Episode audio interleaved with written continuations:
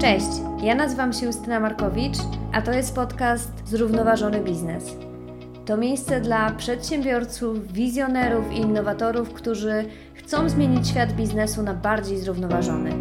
Jeżeli bliski sercu jest Ci model firmy tworzącej wartość dla środowiska i społeczeństwa, to jest to miejsce dla Ciebie.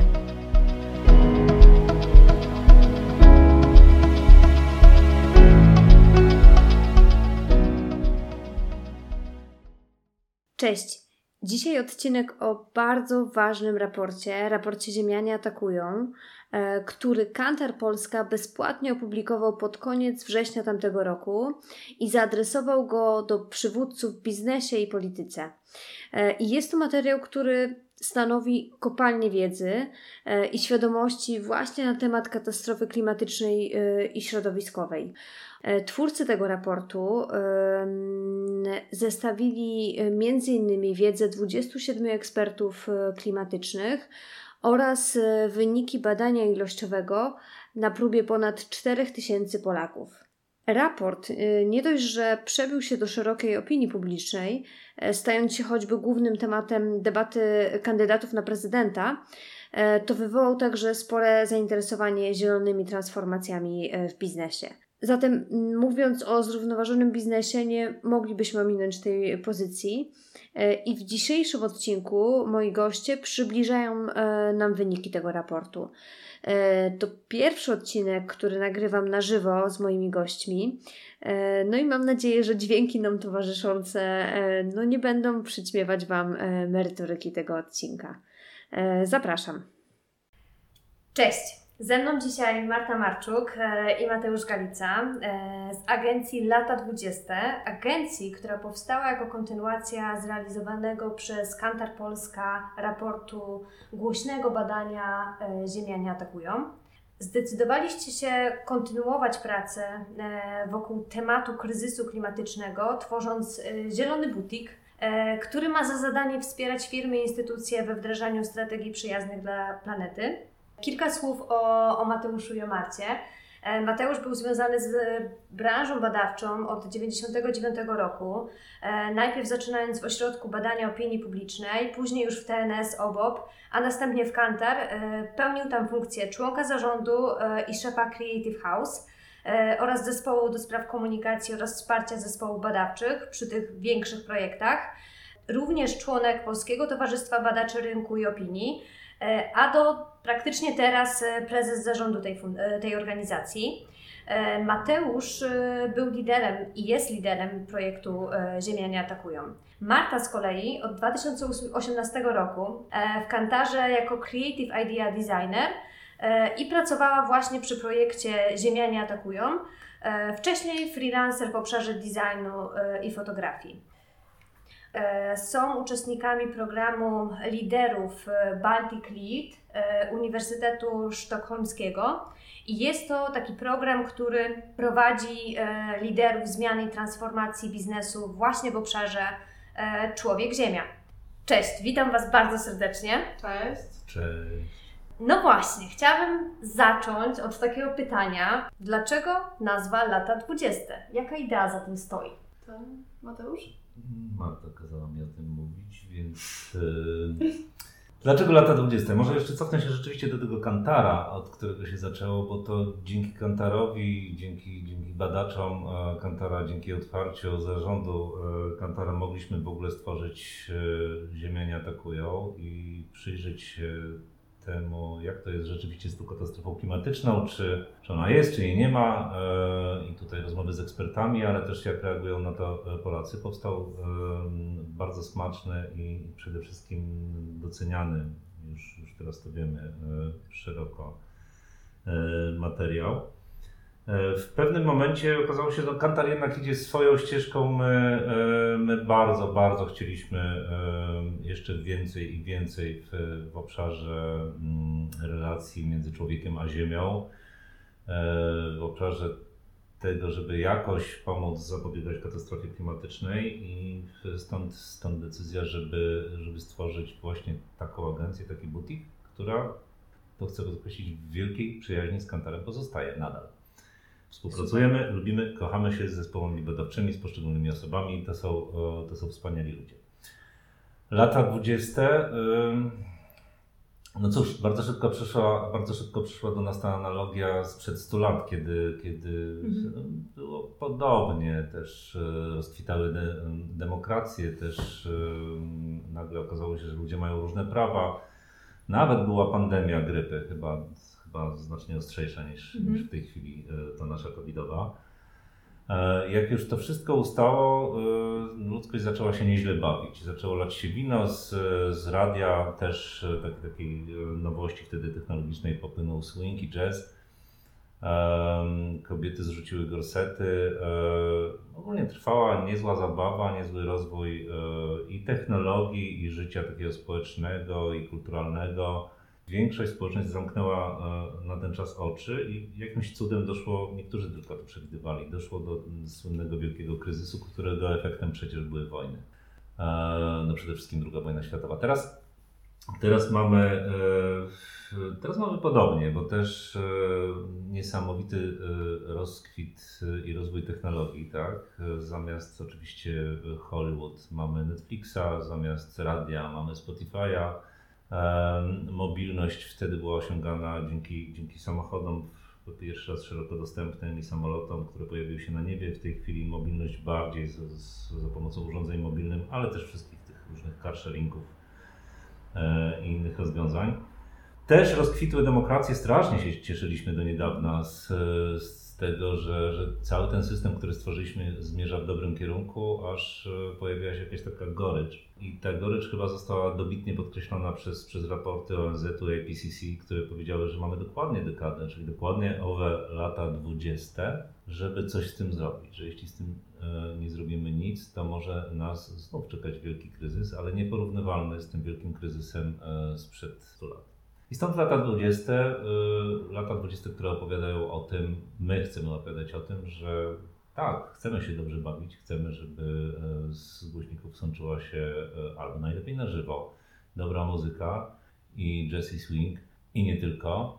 Chcemy móc napić się wina, natomiast chcemy, żeby to żebyśmy stworzyli takie warunki funkcjonowania, żeby móc robić to w sposób odpowiedzialny, żeby pomóc organizacjom, instytucjom e, w taki sposób zmienić model działania, żeby e, nie niszczyć w takim tempie e, planety, żebyśmy nie musieli doczekać tego wielkiego kryzysu, tym razem mhm. klimatycznego. Okej, okay. no brzmi sensownie. E, dzisiaj spotykamy się po to głównie, żeby e, omówić e, Wasz raport Ziemianie atakują i ten raport też przeanalizować w kontekście biznesu, co biznes może z tego raportu wyciągnąć dla siebie, jakie kroki powinien podjąć. Ten raport składa się z dwóch części. Pierwsza część mówi o stanie obecnym i o tym, jak eksperci mówią o kryzysie klimatycznym a drugi, e, druga część tego raportu jest właśnie o świadomości Polaków. Mamy naukowe dowody na to, że doświadczamy kryzysu klimatycznego. Wiemy też, że e, ten kryzys klimatyczny jest spowodowany działalnością człowieka. E, tak naprawdę eksperci o tym biją na alarm już od 60. lat XX wieku. Natomiast ta świadomość kryzysu jest różna u różnych części społeczeństwa. Biznes już powoli zaczyna e, kryzys e, akceptować i przygotowuje się na niego. E, firmy inwestycyjne zatrudniają analityków, którzy dokładnie analizują, jakie ryzyka są dla, dla firm. Natomiast jest dużo wciąż pytań i nieścisłości wokół całego tego obszaru kryzysu klimatycznego. E, I zależałoby mi, żebyście w tym pytaniu powiedzieli trochę więcej o właśnie tych kluczowych informacjach, które można znaleźć w pierwszej części raportu.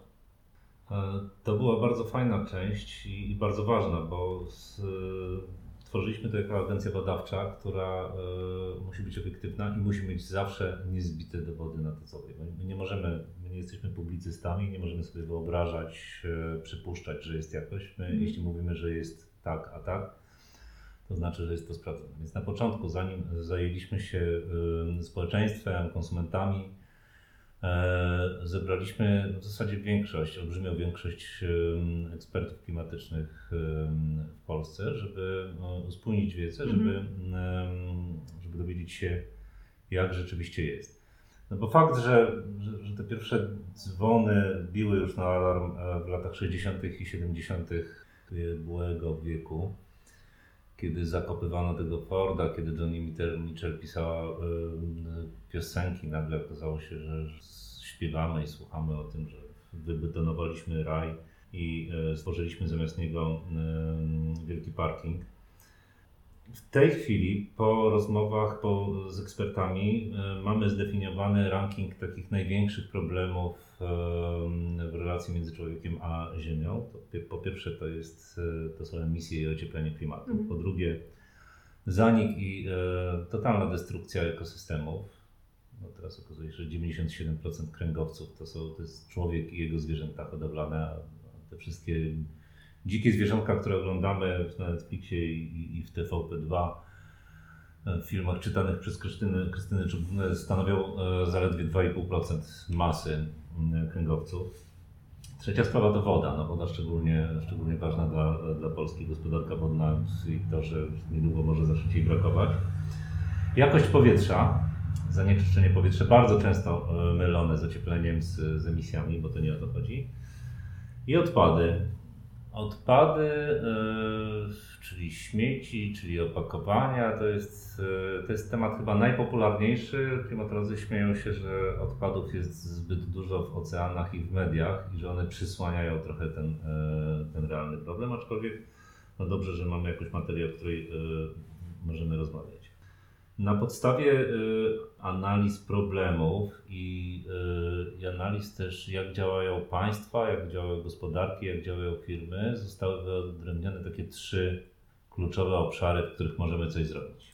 I myślę, że to jest, y, że jeśli ktoś w tej chwili, pracując w samorządzie, w firmie, w rządzie, jeśli ktoś ma jakikolwiek, jakąkolwiek siłę przebicia do poważniejszych decyzji zmieniających nasz ekosystem, to e, powinien pomyśleć o trzech takich obszarach priorytetowych, w których można coś zmienić. To Pierwszy, są obszary dla Polski, tak? Priorytetowe? To są i dla Polski, i dla świata. Okay. To, to, to, w zasadzie wygląda podobnie. Bo problemy dla Polski i dla świata troszeczkę się różnią. No, problemem Polski bardziej jest woda niż w przypadku wielu krajów mm -hmm. świata. Natomiast te trzy obszary priorytetowe najważniejsze, no to jest po pierwsze energetyka i inny sposób pozyskiwania energii. Takie pozyskiwanie mm -hmm. energii, żeby żeby generowało mniej emisji oraz e, zbudowanie takiej świadomości i takich technologii, żeby po prostu trochę mniej tej energii zużywać. Druga sprawa to jest transport, to w jaki sposób się przemieszczamy. Czytałem niesamowicie fajny wywiad z psychologiem kiedyś na temat tego, dlaczego my wciąż e, podróżujemy samochodami, pomimo że są najbardziej śmiertelnym niebezpieczeństwem w tej chwili dla nas wszystkich i podobno w, jego analiza była taka, że to jest jeszcze ślad tego, że jesteśmy drapieżnikami i że musimy podejmować takie ryzyko, ryzyko, które nawet czasami wiąże się z możliwością śmierci, z możliwością uśmiercenia tych małych dzieci, bo wszyscy to wiedzą.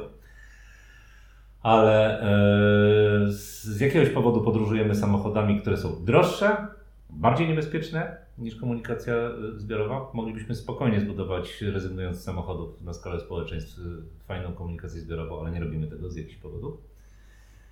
E, więc transport to jest rzecz druga, e, sposób jego organizacji i też sposób zasilania, a trzecia sprawa to jest rolnictwo i tutaj są dwa, dwa takie obszary. Jedna kwestia to jest, e, jest temat marnowania e, żywności i, i mądrej dystrybucji żywności na świecie w różnych obszarach, bo niestety są miejsca, gdzie żywność się wyrzuca, a są miejsca wciąż, e, gdzie jej brakuje. Chociaż z tym głodem to tak się dziwnie zrobiło ostatnio, że w tej chwili na świecie więcej osób umiera z powodu nadwagi niż z powodu głodu.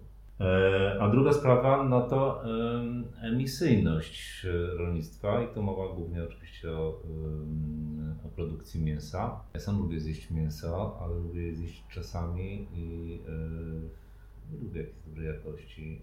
I myślę, że gdyby, gdyby udało się stworzyć taki system, być może to jest kwestia po prostu polityki cenowej i podatkowej, żebyśmy traktowali to tak jak za dawnych czasów, że ta szynka to była na Wielkanoc i się na nią czekało. i mogliśmy jej zasmakować. Nie, mogliśmy, nie musieliśmy rezygnować w ogóle. A e, w, w pozostałych miesiącach, tygodniach e, jemy co innego, no to być może tych emisji byłoby mniej. No teraz, teraz zrobiło się jakoś tak dziwnie, że, że wędliny są tańsze niż tanie polskie sery. Niż warzywa. I niż warzywa. Tak.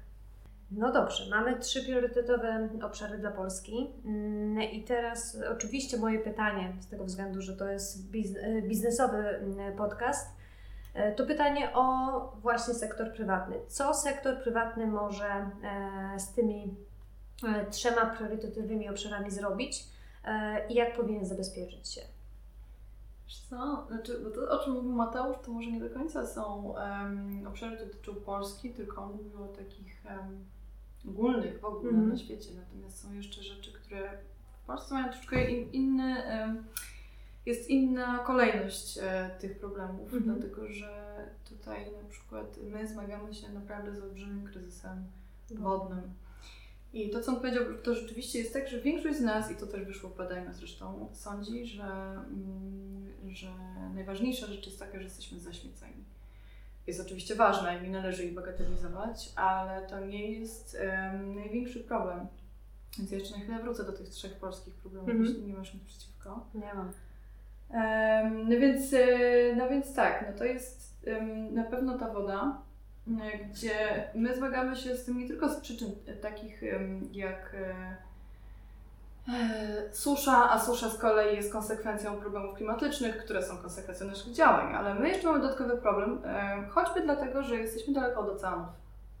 I stąd my na przykład w porównaniu do takiej Hiszpanii, czy w ogóle krajów bardziej na zachód, średnio na jednego człowieka przypada prawie trzy razy mniej wody mm. w wodach gruntowych. A jeszcze na dodatek tak się składa, że prawie połowa tego, co płynie, słodkiej wody, która płynie w rzekach, około połowy spływa do Bałtyku. My ją bardzo mało tej wody pozyskujemy. Od lat nie pada śnieg. To jest, to jest jeszcze dodatkowy, dodatkowa przyczyna. I jeszcze olbrzymią ilość tej wody tracimy. Mhm. Marnujemy. Marnujemy na maksa. A ponieważ wysuszamy swój kraj innymi i tutaj są, to są kolejne następne, następne problemy tego mhm. kraju, mm, no to tej wody jest jeszcze mniej. No więc e, inne problemy jak, z jakimi się zmagamy, to oczywiście jest smog. I o tym akurat chyba wszyscy wiedzą, o tym jest bardzo głośno we wszystkich najbardziej mainstreamowych mediach. E, I tego chyba nikomu nie trzeba, nie trzeba tłumaczyć. Natomiast smog z kolei e, od razu nas prowadzi do trzeciego problemu, a nasz olbrzymi trzeci problem to jest energia, o której wspomniał trochę Mateusz wcześniej. E, ponieważ jak pewnie wszyscy wiedzą, produkujemy tą energię głównie poprzez e, spalanie węgla kopalnianego. Z tego się bierze, olbrzymia ilość, olbrzymia ilość dwutlenku węgla, metanu i innych świństw, ciężkich metali, które emitujemy do atmosfery. E, a co gorsza, niestety, no Polska nie bardzo nie inwestuje w odnawialne źródła energii. Także mamy słabe perspektywy w ogóle na przyszłość. E, I nie bardzo widzę tutaj jakieś w najbliższym czasie pole do, do poprawy, o ile nie zajmiemy się tym problemem od drugiej strony, czyli od sektora prywatnego, od strony biznesu, a nie od strony rządowej, bo jak na razie nie ma na to za dobrych e, perspektyw. Mhm. Ja dodam, że jesteśmy na Górnym Mokotowie w Warszawie. Czasami słychać kałas śmieciarki i to dobrze, bo znaczy, że e, sortowane są śmieci i tych śmieciarek po prostu jest więcej. E, a czasami, e, a czasami taki warkot, jak, jak przed słyszeliśmy przed chwilą i myślę, że on najlepiej obrazuje tę hmm. dziką, drapieżną naturę człowieka, który e, naprawdę jeszcze długo, co wynika też z naszego badania, będzie miał problem z, z tym, żeby porzucić samochód porzucić schabowego i przeskoczyć na komunikację miejską, żeby zastanowić się nad innym sposobem jedzenia. No właśnie, dotknąłeś e, ważnego tematu, ponieważ no, zbadaliście kawał społeczeństwa e, w badaniu Ziemianie atakują. No i na pewno wyłoniły Wam się ciekawe segmenty wśród Polaków. Jedni właśnie są chętni, żeby tego schabowczaka e, rzadziej jeść, inni, inni totalnie tego nie rozumieją. E, powiedzcie, powiedzcie mi, podzielcie się ze słuchaczami e, właśnie mm, taką informacją, czy Polacy są świadomi kryzysu klimatycznego? Jak to tutaj wygląda? Oni czują, że coś się dzieje nie tak. Oni, my. Czujemy, że coś jest nie tak. To się przebiło. Mhm. Zmiany klimatu, nie mówię o smogu, nie mówię o problemach z wodą, tylko samo hasło zmiany klimatu, e, monitorowane też e, w naszym raporcie Ziemianie atakują, pojawiło się w ciągu 12 miesięcy do, do czasu publikacji raportu tyle samo, co, uwaga, hasło 500+. To jest liczba publikacji w mediach, w internecie. Czyli o tym się już naprawdę mówi. Więc do ludzi coś, coś dociera. 3 czwarte, prawie 3 czwarte, 72% Polaków e, uważa, że coś jest nie tak, że z Ziemią dzieje się coś, z klimatem dzieje się coś niedobrego i że dodatkowo, e, dodatkowo powinniśmy działać natychmiast. Zadaliśmy jeszcze takie drugie pytanie, bo to e, też było dużo takich opinii, gdzieś tam można było przeczytać w pewnego rodzaju mediach, że przecież to naturalny cykl, że nie jest to żaden wpływ, żadna wina człowieka. Natomiast e, nasze badanie pokazało, że w zasadzie trzy osoby na 100 są w stanie zaprzeczyć,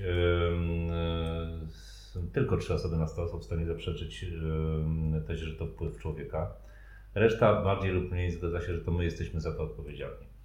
No ale masz rację, że jesteśmy. Mm, po pierwsze, jesteśmy różni, po drugie, trochę to źle rozumiemy, bo mm, okej, okay, zapytaliśmy, czy jest problem, no jest problem. Czy trzeba działać, no trzeba działać. Kto za to odpowiada? No człowiek. Ale jak odpowiada?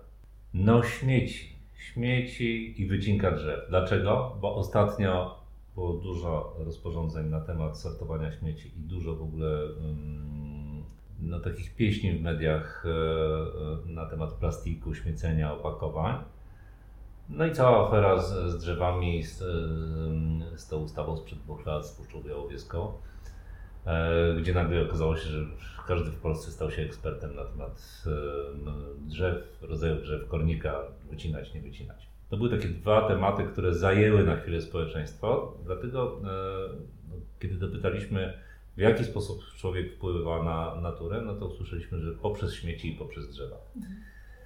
A to jest nieprawda, no bo jednocześnie przecież zapytaliśmy ekspertów, którzy, którzy siedzą w temacie znacznie dłużej, e, jakie są e, realne problemy, w jaki sposób realnie człowiek może wpływać, no to przede wszystkim jest ta emisja e, CO2 i ocieplenie klimatu i zaburzenie ekosystemów i wymieranie gatunków. Tego zupełnie nie dostrzegamy, plastik jest dostrzegany, nawet smog jest dostrzegany.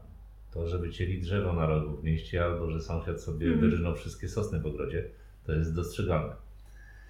E, więc na to, na to jesteśmy wyczuleni jako społeczeństwo. A to, że będzie jeden stopień cieplej, może nawet fajnie. Może nie trzeba będzie na wakacje jechać do Hiszpanii, tylko może nie można zostać i pojechać na Mazurę albo na Bałtyk.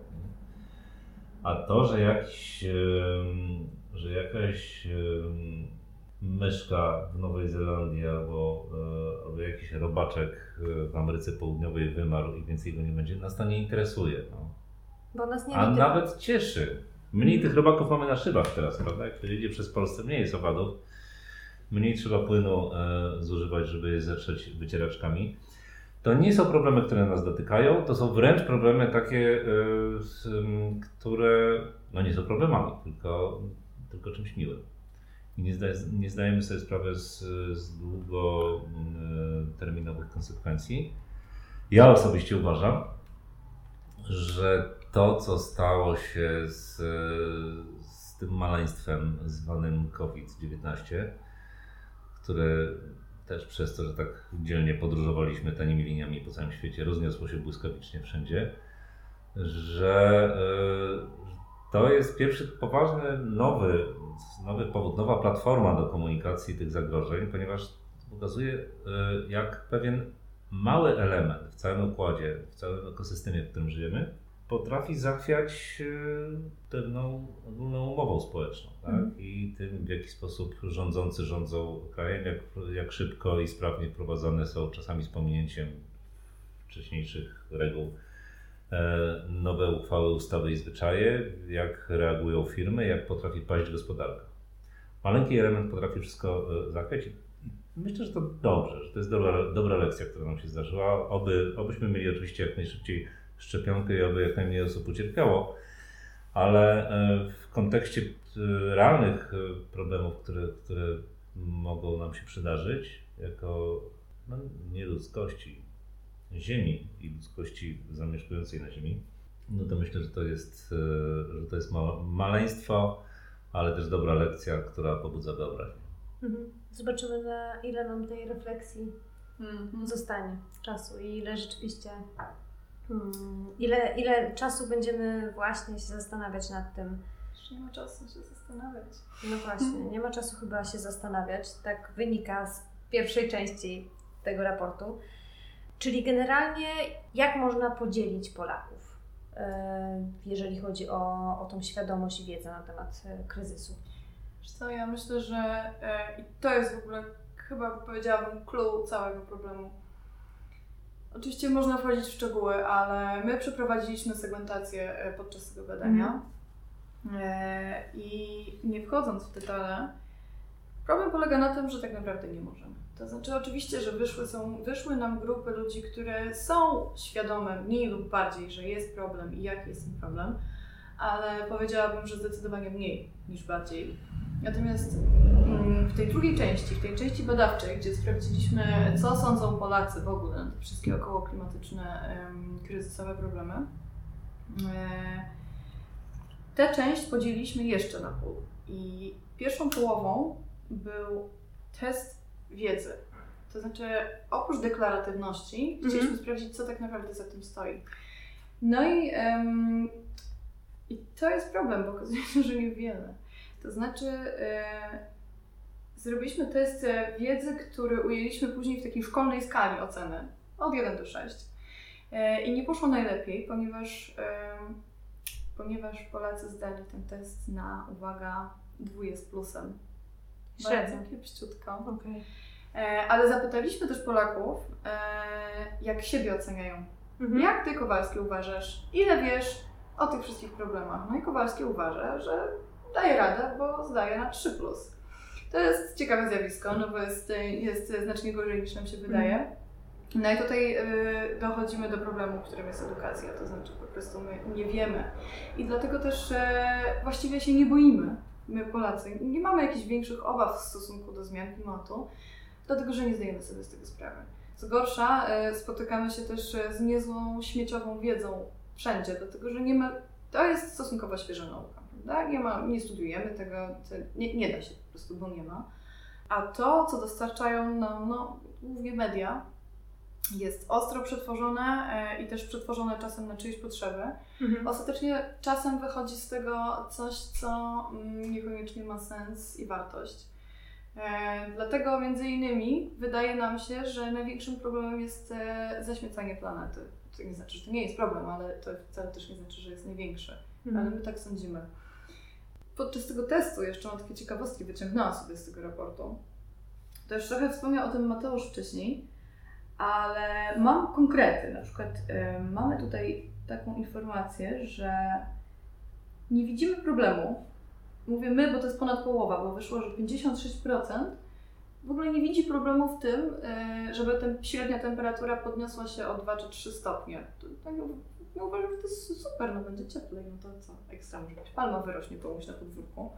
E, to jest jedna rzecz, ale mnie najbardziej poraziło to, że prawie 40% Polaków nie widzi różnicy pomiędzy smogiem a ociepleniem klimatu. Dla nich to jest jedno? Tak, tak, tak. To znaczy mhm. mniej więcej to jest jedno. Nie, nie wiadomo w ogóle, dlaczego mielibyśmy o tym dyskutować, skoro to jest przecież to samo. Tak jakby ktoś był brudny albo miał gorączkę, nie? Tak. No może to jest to samo. No właśnie. Czyli z jednej strony nie wiemy nic, dlatego się nie boimy, a z drugiej strony nie uczymy się, bo nikt nas tego nie uczy. Nie ma w szkołach dzieci się nie uczą, w liceach się nie uczymy, na studiach się nie uczymy, uczy, uczy nas mainstream i media, a to nie jest najlepsze źródło wiedzy. Okej, okay. czyli edukować? Ja byłem na lekcji w szkole mojego syna, tak. pierwsza klasa e, podstawówki. E, szczerze mówiąc, e, wiele, wiele mam już prezentacji dla różnych y, gremiów ze sobą i, i, i porzuciłem e, jakiś czas temu tremę, nawet, nawet jeśli sale były wielosetosobowe i nabite. Natomiast no, dawno się nie tremowałem tak jak e, mm, w tej 25-osobowej klasie siedmiolatków, którym musiałem wytłumaczyć o co chodzi z problemem klimatycznym, e, zaangażować ich i sprawić, bo taki był mój cel, żeby, żeby oni wrócili do domu, porozmawiali z rodzicami, a potem wrócili do klasy i porozmawiali ze swoją panią o tym, jak te rozmowy z rodzicami e, wyglądały. No najciekawsze było to, czego się dowiedziałem w międzyczasie od pani wychowawczyni. Powiedziała, że to jest jedyny, jedyny element e, programu, który stworzyliśmy własnoręcznie, przypadkowo podczas jakiejś tam wywiadówki, który dotyka zmian klimatycznych. O tym się nie mówi. Mhm. A jest jeszcze jedna bardzo ważna rzecz, o której ja zapomniałam powiedzieć, ale myślę, że jeden z najlepszych, najważniejszych wniosków, jakie w ogóle można wyciągnąć, czytając raport Ziemianie atakują, to jest to, e, że tak, edukować, edukować i jeszcze raz edukować, broń Boże, straszyć to nie działa na ludzi. Mhm. I to jest bardzo ważne, dlatego że to też będzie wskazówka, myślę, dla wszystkich możliwych sektorów, które by się interesowały tym problemem. Edukacja. Okej, okay. No dobrze, powiedzieliście, że, e, że mamy tę świadomość taką, jaką mamy, ale pewne segmenty, które są tak istotne dla, dla biznesu, e, z tego względu, że właśnie wiemy, jak zaprojektować pewne usługi, pewne produkty, E, powstały. Więc powiedzcie tak ogólnie, ile jest e, w społeczeństwie e, procent osób, które w ogóle nie chcą od siebie żadnego wysiłku włożyć, tak, żeby, żeby na przykład zredukować ilość zjadanego mięsa, czy też jakieś poświęcenia dla klimatu inne zrealizować. A ile jest takich osób, które, które właśnie jest skłonne do, do tego? Wiesz co, to nie jest takie łatwe, żeby, e, żeby tak łatwo podzielić na, na skłonnych i mhm. nieskłonnych. Myśmy zrobili segmentację opierającą się właśnie na, na reakcji wobec kryzysu, na, świadomość, na świadomości kryzysu klimatycznego i, e, i takiej potencjalnej albo już obecnej reakcji. I no to pokazuje, że jesteśmy jednak różni i że te różnice, okej, okay, Marta powiedziała, że troszeczkę więcej wśród młodych jest świadomości, ale tylko troszeczkę. To, to nie są takie proste różnice, że, że, że młodzi tak, a starsi mhm. siak, że z miasta e, tak, tak, a z, z terenów wiejskich siak. Również podział polityczny tutaj nie gra żadnej roli, to jest ciekawe. Niewielką. No, no, troszeczkę widać pewne, pewne no, ale to odchylenia. Jest raczej nieistotne. E, te segmenty wyglądają inaczej. No, mamy 12% ludzi, którzy, którzy naprawdę czują, że jest, że jest problem to jest, e, no czyli no, można powiedzieć co dziesiąta osoba, mhm. bardziej niż co dziesiąta osoba, którą mhm. spotykamy codziennie na ulicy, na wakacjach gdzieś. Czuje, że, że jest problem i trzeba działać. Potem mamy dwa takie, e, dwa takie segmenty, które dopełniają nam tę, e, tę grupę jakiejś tam większej lub mniejszej świadomości do ponad połowy. Natomiast to jest, to już są segmenty naprawdę dosyć słabo wyposażone w wiedzę. Nazwa, jeden z nich nazwaliśmy świadomitami. To jest takie, e, taka nazwa e, zawierająca w sobie słowo świadomość i mit. Ponieważ oni czują, że coś jest nie tak i chcą robić, natomiast e, są niedoedukowani, nie chcą się też edukować i żyją wśród mitów. Są przekonani, że jeśli będą sortować śmieci i jeśli nie będą pić z plastikowych, tylko tekturowych słomek, to sprawa jest załatwiona to już wykonali swoją e, robotę, wyrzuty sumienia zażegnane. E, następny olbrzymi segment, e, prawie, prawie jedna trzecia społeczeństwa, to są niepokojonie, takich nazwaliśmy, bo przyjęliśmy taką nomenklaturę plemion. I oni generalnie dostrzegają, że jest jakiś problem, boją się, czują, że, że idzie na gorsze, a nie mają zielonego pojęcia, co z tym mhm. zrobić. Oczekują instrukcji. Patrzą się na rządy, na przywódców lokalnych, e, centralnych, na, na firmy i myślę, że są niezwykle podatni na greenwashing z jednej strony, bo, bo mają niski poziom wiedzy. Oni właśnie oni wylądowali na tej średniej, dwójka z plusem wiedzy i, i póki co nie wiedzą, nie wiedzą co zrobić. No, potem mamy dwa segmenty, o których chciałbym zapomnieć, no bo jeden z nich nazwaliśmy ich Dobrze żyje, no im się dobrze żyje nie zamierzają tego zmieniać. Jeśli zmiany klimatu, to. To nie to, przez człowieka. No nie przez człowieka, że to efekt naturalnych zmian, że i tak sobie z tym jakoś poradzimy. poradzimy. I, a jak przyjdzie majówka, to robimy grilla. I schabowego też trzeba zjeść. I e, jak się uda, dobra okazja fajnego auta z, z Niemiec e, czy ze Szwajcarii, no to dokupimy i nie będziemy się przyglądali, czy czy tam jest y, na tym dieslu filtr, czy nie ma, czy on mhm. kopci, czy nie kopci. No a ostatnia grupa, y, ona najbardziej jest demograficznie jakoś tam y, charakterystyczna, bo to są częściej młodzi mężczyźni z, z niewielkich miejscowości, nie wsi, tylko małych miast w mhm. Polsce, którzy absolutnie, absolutnie negują ten temat, temat zmian klimatycznych, uważają, że to jest pożywka dla mediów, że to jest jakaś gra polityczna, że nie zamierzają się tym absolutnie zajmować ani zmieniać swoich zachowań. Oni nawet czasami są bardziej świadomi niż dobrze żyje, że coś jest na rzeczy, ale e, mają taką absolutnie antyobywatelską postawę. Mówię o takim obywatelstwie w sensie globalnym, ale też, też, też polskim i nie zamierzają nic, nic z tym robić. Także Myślę, że rada dla firm to jest rzetelne sprawdzenie, jak e, te podziały przebiegają w ich grupie docelowej i w związku z tym, w jaki sposób należy radzić sobie z poszczególnymi podgrupami konsumentów, mhm. które mamy. Tak? Bo jeśli mamy dużo tych, e, czy świadomitów, czy nie czekają, to jest ta pierwsza, najbardziej świadoma e, grupa, to znaczy, że oni już mają pewien poziom wiedzy i oczekiwań, na które po prostu należy odpowiedzieć. Mhm. Należy jak najszybciej wprowadzać rozwiązania takie, które sprawią, że ludzie będą mieli mniej wyrzutów sumienia i, i większe poczucie przywództwa, którego oczekują, żeby pójść za kimś, kto e, jest na tyle silny, e, żeby wprowadzić zmiany na szerszą skalę. Bo ludzie czują, że sami są za mali, żeby je wprowadzić. Jeśli w grupach e, docelowych e, jest, e, jest więcej tych niepokojonych, dobrze żyją, czyli tych mniej świadomych grup, no to, to myślę, że wskazówką będzie tutaj edukacja, bo jednak jest niepokój. Jest niepokój mhm. i jest pewne oczekiwanie, że ktoś coś z tym zrobi. To jest, to wynika z takiego, myślę, mm, polskiego pierwiastka, który, gdzie no, społeczeństwo obywatelskie nie do końca się zdążyło zbudować.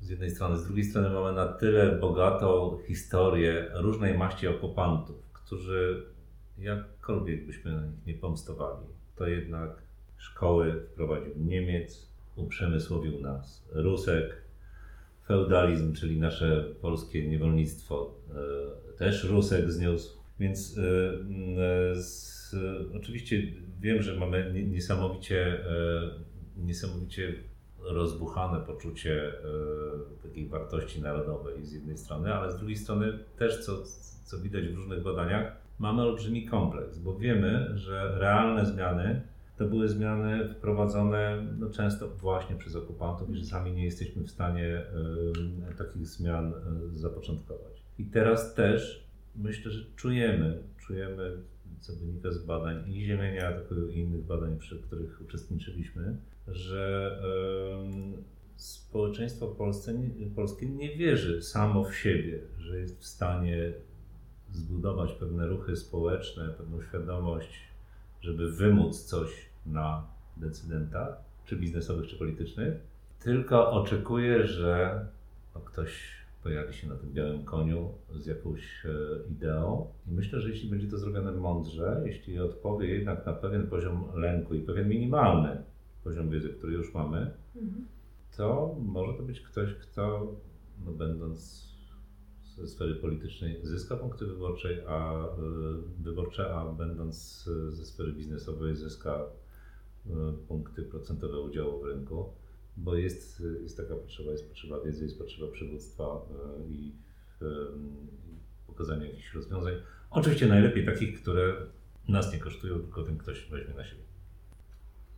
Mamy świadomość Polaków, wiemy jakie są segmenty, E, wiemy też, że, że są pewne niepokoje w społeczeństwie. Wiemy też, jak firmy mogą zaadresować ten temat. E, natomiast interesuje mnie jeszcze, jaka jest chęć Polaków do zmian, w sensie, czy są skłonni na, na zmiany systemowe. No i tu się zaczyna yy, długa bajka, ale postaram się skrócić. Dobra. Bo tak, po pierwsze, to niechętnie. Mhm. Ja? No nie Po drugie, odczuwam jakiś problem, więc coś się powinno zmienić. Ale jeśli ktoś miałby to zmienić, to nie ja, to inni. Mhm. No najlepiej ci bogaci, ci możni albo ci rządzący. Tak? To oni powinni zmienić. Ale to jest ważna informacja, bo y, dla rządzących albo dla, y, dla możnych firm, y, ponieważ rzecz, która wypływa z naszego raportu jest taka, że ludzie są gotowi na zmiany, nawet powodujące pewien dyskomfort, niewygodę w życiu, które zostaną przez nich wprowadzone. Przez właśnie firmy czy przez e, rządzących. Kogoś z zewnątrz. Tak. Mhm. No dla polityka, dla partii, no to jest myślę bardzo istotna informacja, że możemy zrobić tak, żeby ludziom było troszkę mniej wygodnie, wprowadzić jakieś nowe reguły, e, ale jeśli nadamy im sensu, to ludzie to zniosą. Okay. To jest ważne. Tak. Dla firm, jeśli Mm, też troszkę utrudnią tę cyrkulację konsumpcji, bo trzeba będzie, nie wiem, odnosić butelki i tak dalej, to ludzie też to zniosą. E, no, ważne jest to, że e, raczej zmian oczekujemy właśnie od innych, właśnie od tych firm, od, od możnych, od polityków, a nie od siebie samemu. To oni powinni ponieść koszty tych zmian. Dlatego no jeśli chodzi o kaucję, e, to proszę bardzo, tylko niech, niech firmy się tym zajmą. Jeśli chodzi o wyrzucanie i utylizowanie niesprzedanych produktów, no to powinny być kary finansowe dla firm, dla korporacji produ produkujących żywność albo do sieci handlowych. Mhm. Chociaż masę produktów marnuje się, masa żywności marnuje się w gospodarstwach tak. domowych w Polsce. Nie? No ale na początku chcemy, żeby ktoś, e, ktoś inny się za to wziął. To samo e, dotyczy się masy innych aspektów. Oczywiście, jeśli zapytamy o, o, takie rzeczy jak nie wiem, podniesienie cen benzyny, gazu, ropy e, czy biletów samolotowych przy rozwinięciu transportu, transportu publicznego, no to, to już niewiele. To, to jedna czwarta społeczeństwa mówi, że, że to powinno się tak zadziać. No i tutaj zrobiliśmy wielki eksperyment. Stwierdziliśmy, dobra, to troszkę postraszymy tych ludzi. Powiemy, co się może wydarzyć. Pokazaliśmy im scenariusze. W naszym e, badaniu, w naszej ankiecie był wehikuł czasu. Podzieliliśmy te 4000 ludzi na 4000 grupy. Jedna nie zobaczyła nic, druga zobaczyła, że może być tak, że tutaj jest sucho, niespokojnie, braki w dostawie prądu. Druga dostała średni scenariusz. Trzecia dostała najostrzejszy scenariusz pod tytułem Wojna, stan wojenny, e, ofiary ludzkie e, i naprawdę jest, e, jest grubo. Armagedon. Czekaliśmy dużym napięciu naprawdę na wyniki tych badań, jakie będą różnice. Mhm. No, jak zobaczyliśmy wyniki, to się okazało, że nie ma różnic. Jaka reakcja? Szybciutko z powrotem do, do działu Operations w Kantarze. Na pewno był jakiś błąd, no muszą być, być jakieś różnice. Przeliczyli jeszcze raz, nie ma różnic. No jak y, po pierwszym razie nie należy y, wątpić w ich przeliczenia, natomiast po drugim razie no, wiedzieliśmy, że nie ma różnic, więc zaczęliśmy szukać, ok, to co jest w stanie wygenerować jakieś zmiany w zachowaniach y, u ludzi. Filtrowaliśmy te dane przez, przez masę czynników i okazało się, że no, znaleźliśmy odpowiedź i tą odpowiedzią jest wiedza. I ta nasza klasówka, o której mówiła Marta, czyli świadomość, e, świadomość i wiedza o środowisku i o wpływie człowieka na środowisko. Ci, którzy mieli wyższe oceny od czwórki w górę, są w stanie znacznie inaczej zareagować na ograniczenia, na e, nowe rozwiązania systemowe, na nowe rozwiązania wprowadzone przez firmy, niż ci, którzy mają niskie oceny. Powiedziałem o, o cenie benzyny i o, o komunikacji zbiorowej, że jedna czwarta Polaków gdybyśmy wiedzieli, gdybyśmy byli wyedukowani, to by była prawie połowa Polaków. To jest niesamowita różnica. To jest niesamowita różnica, która pokazuje, że e, jeśli będziemy budować wiedzę w społeczeństwie, być może to nie jest w interesie wszystkich, e, to społeczeństwo da zielone światło dla zmian, nawet jeśli będą bolesne. Nawet jeśli rąbną po portfelu, nawet jeśli rąbną po moim dieslu i rąbną po moim schabowym. Jeśli e, pozostaniemy w takiej mgle niewiedzy, no to, to, to w zasadzie niespecjalnie można tutaj wprowadzać zmiany. Ale nasze, nasze przypuszczenie jest takie, że, że ta wiedza tak czy siak będzie rosła, bo, bo poziom zaniepokojenia jest taki, że to chyba główna wskazówka dla firm. Kto pierwszy, ten lepszy. Kto zagospodaruje ten brak wiedzy i potem odpowie na potrzeby z niego wynikające, będzie zyskiwał punkty procentowe udziału w rynku. To nie, no to, no to myślę w pięknym stylu, tak jak to się zawsze działo w marketingu, będzie po prostu followersem i będzie nadganiał to za parę lat. Albo nie zdąży nadgonić. Albo, albo nie zdąży. Mhm. Okej. Czyli mieliśmy już jedną wskazówkę dla biznesu. Poproszę o więcej. Wiesz co, e, jest sporo wskazówek, gdzie tutaj od razu jeszcze raz powiem, tak, tak, edukacja po prostu zawsze, zawsze numer jeden, to, to wychodzi na każdym kroku. I choć wiesz co, teraz e, może w tej chwili, w tym krótkim momencie firmy może nie są skłonne o tym wszystkim myśleć, no bo pandemia i w ogóle muszą się ratować, jak tylko mogą, to ja sobie tak myślę, że e, paradoksalnie ten chwilowy kryzys pomoże też e, otworzyć, e, myślę, że wszystkim sektorom ostatecznie, e, na, na właśnie na te wszystkie problemy, m, z którymi przyjdzie nam się zmierzyć prędzej czy później. Wiemy to już na pewno. Dlatego, że po raz pierwszy po prostu poczuliśmy na własnej skórze, że istnieją, mogą istnieć jakieś całkiem zewnętrzne problemy, które będą odciskać na nas wszystkich piętno. I to po prostu jest nieuniknione, a tym razem namacalne. E, W związku z tym, wiesz, no to jest powolny proces, e, ale myślę, że zaczyna już to gdzieś docierać do tego biznesu. Pewnie to jeszcze trochę potrwa, zanim e, to ruszy z kopyta. Mm, No ale, ale dotrze, że, że każdy z nas musi do tej walki coś dołożyć, po prostu wiesz od siebie, tak myślę. E, A w ogóle w idealnym świecie to by było, gdyby ten biznes po prostu przerzucił się na model neutralności klimatycznej. To może trochę utopijna wizja, ale ostatecznie dobrze by było, gdybyśmy zmierzali właśnie w tym kierunku. E, No i, e, no i tak, no ale to wszystko trzeba jakoś tam rozparcelować na mniejsze części, więc tych wskazówek w ogóle wyciągnęliśmy sobie, w ogóle polecam wszystkim ściągnąć sobie ten raport, dlatego że on jest dostępny dla wszystkich. Mm, I tam mamy wyszczególnione te wskazówki dla biznesu. Pierwsza i najważniejsza to jest oczywiście ta edukacja. Ale oprócz tego e, najważniejsze jest też, żeby wprowadzać realne, rzeczywiste zmiany w swoim zachowaniu i postępowaniu. Niezależnie od tego, mm, w jakiej dokładnie kategorii ten biznes e, e, istnieje. Dlatego, że w końcu, ostatecznie, ci konsumenci będą lepiej, a potem jeszcze lepiej wyedukowani i będą oceniać na maksa. I e, myślę, że jakieś greenwashingowe posunięcia będą ostrym strzałem w kolano, który może się źle skończyć. Także realne działania są też e, cholernie istotne. E, co tam jeszcze? Portfolio. Portfolio swoich usług. Dobrze się temu przyjrzeć, swoim liniom produkcyjną. I jeszcze raz po prostu nie dać się, nie dać się tym firmom tfu, tym konsumentom, przepraszam bardzo, e, postawić w tym świetle. Działać, e, działać po prostu rozsądnie.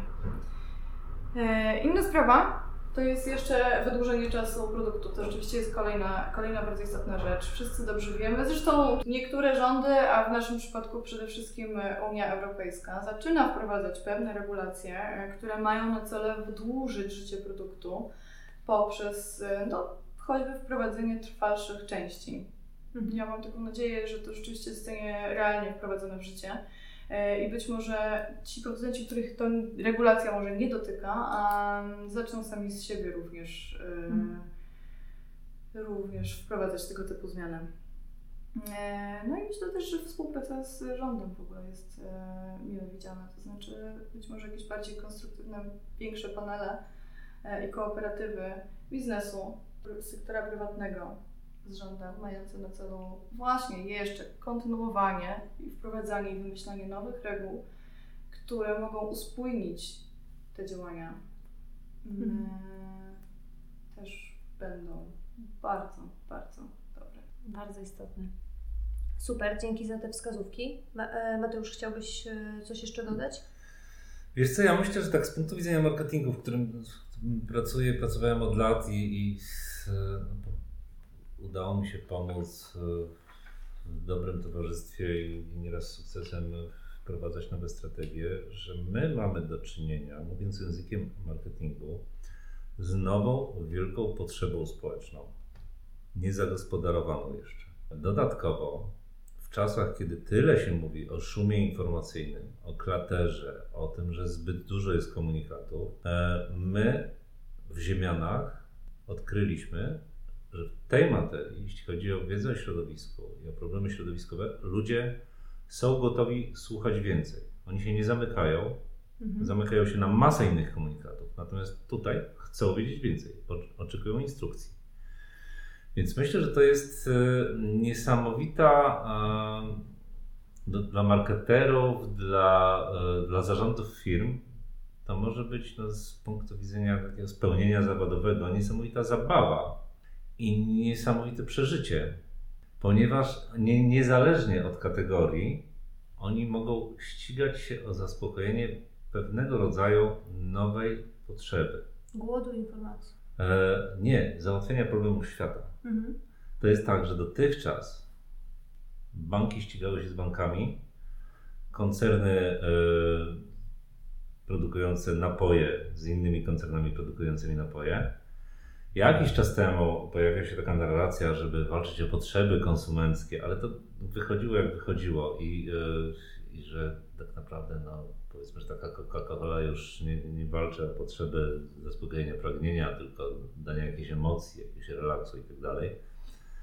Ale te mianowniki były nieraz, nieraz bardzo kruche, natomiast w tej chwili mamy udowodnioną, zbadaną, sprawdzoną wielką potrzebę wprowadzenia pewnych zmian. Potrzeby, która naprawdę boli ludzi, która nie jest wydumana. Bo z marketingiem jest tak, że od lat się mówiło, że to jest e, zaspokojenie potrzeb ludzkich, a jak już się wszystkie zaspokoiło, to to było kreowanie potrzeb ludzkich które się potem zaspokajało. A teraz mamy pierwszy raz od, y, od lat w tej narracji y, znowu realną potrzebę, która nam y, wykwitła. Być może nie pięknie jak róża i nie, nie widzę nie widzę jakiegoś wielkiego piękna w tej potrzebie, bo to jest trochę o ratowaniu świata, nie o pięknie.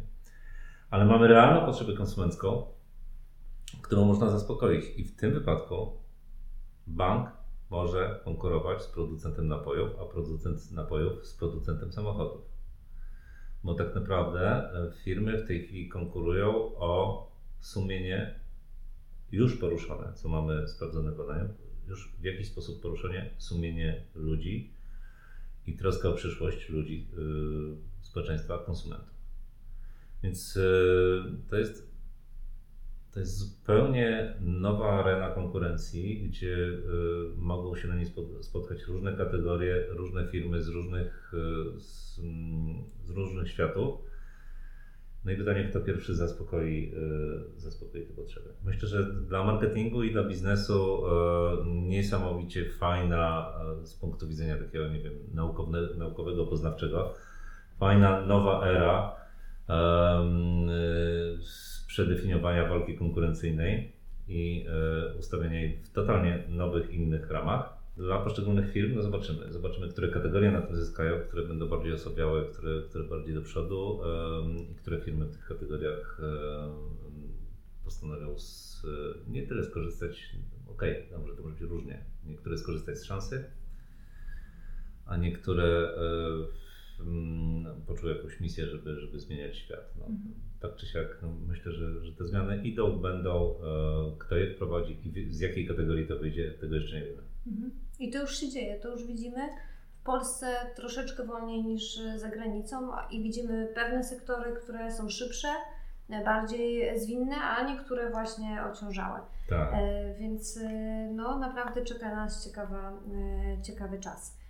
No dobrze, a teraz e, co Wy jako zielony butik e, możecie e, dać swoim klientom? Chyba powiem to, co nazwaliśmy, e, powiedzieliśmy sobie między sobą, że my łączymy kropki. Mhm.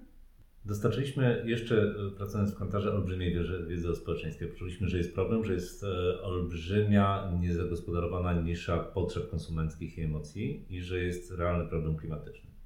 Nie aspirujemy do tego, żeby się nazywać ekspertami klimatycznymi, bośmy tego nie studiowali, nie znamy się. Poznaliśmy bardzo, bardzo wiele ostatnio, e, w ciągu ostatnich lat, natomiast no trudno powiedzieć, że, że właśnie to studiowaliśmy, że mamy wnikliwą wiedzę na ten temat, zwłaszcza, że jest to dziedzina nowa. Zauważ, że w medycynie nawet, która, nie wiem, od Hipokratesa to tam ponad 2000 lat, że i tak w kółko są jakieś spory, dyskusje, szczepić, nie szczepić, tak leczyć, siak leczyć. 2000 lat Mhm. e, rozwoju dziedziny naukowej, licząc od samego Hipokratesa, chociaż jest dłuższa. Ta dziedzina tak naprawdę, no, z nauka o klimacie, no to mówią, że ma 30 lat tak naprawdę takiego, takiego dorobku naukowego za sobą. Niewiele jest kierunków studiów, nie, nie ma podręczników, nie, nie ma skąd czerpać, więc nasze podejście jest takie, że e, łączymy kropki, czyli łączymy wiedzę płynącą ze źródeł, które zidentyfikowaliśmy w trakcie prac nad ziemianami i nie tylko, i tworząc lata 20.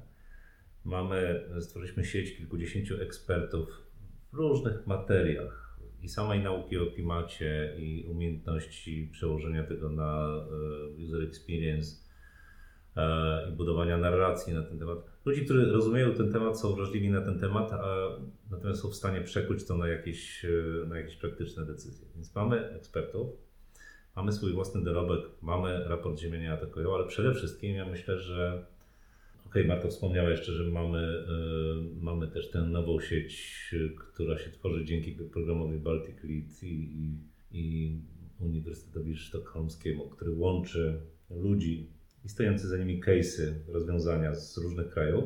Ale tak naprawdę chyba główne źródło wiedzy tkwi w samych e, firmach, u naszych klientów. E, Ponieważ oni najlepiej znają swoje kategorie i my tylko e, rozpoczynając pracę z nimi, pobudzamy ich do pomyślenia o przyszłości i do powrotu do takiego marketingu sprzed, e, myślę, 10-20 lat, kiedy plany strategiczne wymyślało się na 10 lat, a nie na kwartał. I em, to pozwala dobrze zaprognozować przyszłość kategorii, która może być zupełnie inna i może się nazywać zupełnie inaczej. Dzięki czemu możemy dobrze sprawdzić, zdefiniować warunki brzegowe, w jakich dana instytucja będzie finansować, funkcjonować w przyszłości i znaleźć rozwiązania. Rozwiązania wynikające głównie, powtarzam, z energii już istniejącej i z wiedzy już istniejącej w firmach, ponieważ ona jest, to jest nieuruchomiona, te kropki są niepołączone. W tej chwili po prostu mianownik jest narysowany zupełnie, zupełnie gdzie indziej. Także to, co my robimy, to zaczynamy od e, uspójnienia wiedzy i od takiego e, jednodniowego warsztatu, audytu, gdzie my jesteśmy jako firma i gdzie ta firma może być za 10 lat. Jaka jest przyszłość tej kategorii. Natomiast to, co się dzieje się dalej, i tu mamy już kilka case'ów za sobą, to jest wynik właśnie tego warsztatu i tego audytu. W jednym wypadku było to stworzenie programu edukacyjnego, w drugim wypadku było to wymyślenie nowego brandu, w trzecim wypadku było to całkowite przemodelowanie biznesu i, i stworzenie całego pomysłu biznesu opartego na harmonii człowieka e, z, z planetą. W pewnym momencie e, to był akurat mniejszy projekt, to była gruba modyfikacja e, założeń dotyczących komunikacji marki, co akcentować, czego nie akcentować. Może to też być, i tu nasza współpraca ostatnia z, z szacownym gremium z dziedziny opakowań i, i, i prawa żywnościowego, to, e, to będą em, rekomendacje w dziedzinie innowacji, w jaki sposób rozwijać nowe produkty, e, jak je wprowadzać, jak je opakowywać. Każdy wybrał swoją ścieżkę. To nie jest tak, że każda firma musi być Chrystusem, który od razu zbawi cały świat, ale, ale każda może znaleźć Mhm. swój sposób na to. E, znaczy musi na początku mieć dobrze zdefiniowane, jakie są realnie problemy dla świata, dla jej konsumentów, e, i jakie e, ma realne narzędzia, żeby samemu e, pomóc w ich załatwieniu. Także po, tym, e, po tej części warsztatowej, którą mamy ustrukturyzowaną i e, wypracowaną, pozwalamy się rozwinąć e, kolejnym działaniom zupełnie spontanicznie, w zasadzie facy, facylitując i modelując Mhm. energię, która, która jest w organizacji i łącząc ją z energią z, z innych źródeł Mhm. eksperckich, wiedzowych, z desk researchu, też z badań, które, które mamy i które wykonujemy na, na potrzeby poszczególnych kategorii. Mhm, brzmi super. No to powiedzcie jeszcze, gdzie Was y, można znaleźć. w Warszawie na Opoczyńskiej 10 przez 10. Tutaj właśnie gdzie siedzimy. To jest nasze miejsce, w którym móżdżymy, mamy przeloty myślowe, codziennie spotykamy się ze wspaniałymi ludźmi. E, Jak potrzebujemy głębszego oddechu, jeszcze do tego nie widziałaś, ale zaraz zobaczysz nasz czarodziejski odde- ogród, w którym e, powstają pomysły. No to poza tym standardowo no, jesteśmy w internetach, latamyślnik20.pl, w Facebookach, w LinkedInach. Tam się myślę dajemy łatwo, e, łatwo znaleźć, chociaż to, tak jak zorientowałem się, nazwa lata 20 bardzo łatwo zapada w pamięć. Są takie firmy, które się przedstawiają na pięciu kolejnych spotkaniach. Wciąż nie wiadomo jak ona się nazywała, to my y, zapadamy w pamięć, ale trudno się nas wyszukuje w internecie. Jak się wpisze w Google lata 20, to raczej, raczej nie będziemy jako pierwsi. Tak, no. Myślnik jest e, kluczowy. Dobrze, dobrze. Wszystko będzie wpisane w notatkach do, e, do odcinka. Słuchajcie, dziękuję Wam za e, tę chyba najdłuższą dotychczas sesję e, podcastową. I słuchajcie, i do zobaczenia następnym razem. Mam nadzieję, że wpadnę do Was tutaj. No E, tak. na Nie kon- będziemy zdradzać słuchaczom, ale są plany, że jeszcze się usłyszymy. Jeszcze się usłyszymy. Jeszcze pogadamy. Dzięki wielkie. Dziękujemy bardzo. I do Cześć. usłyszenia. Do usłyszenia.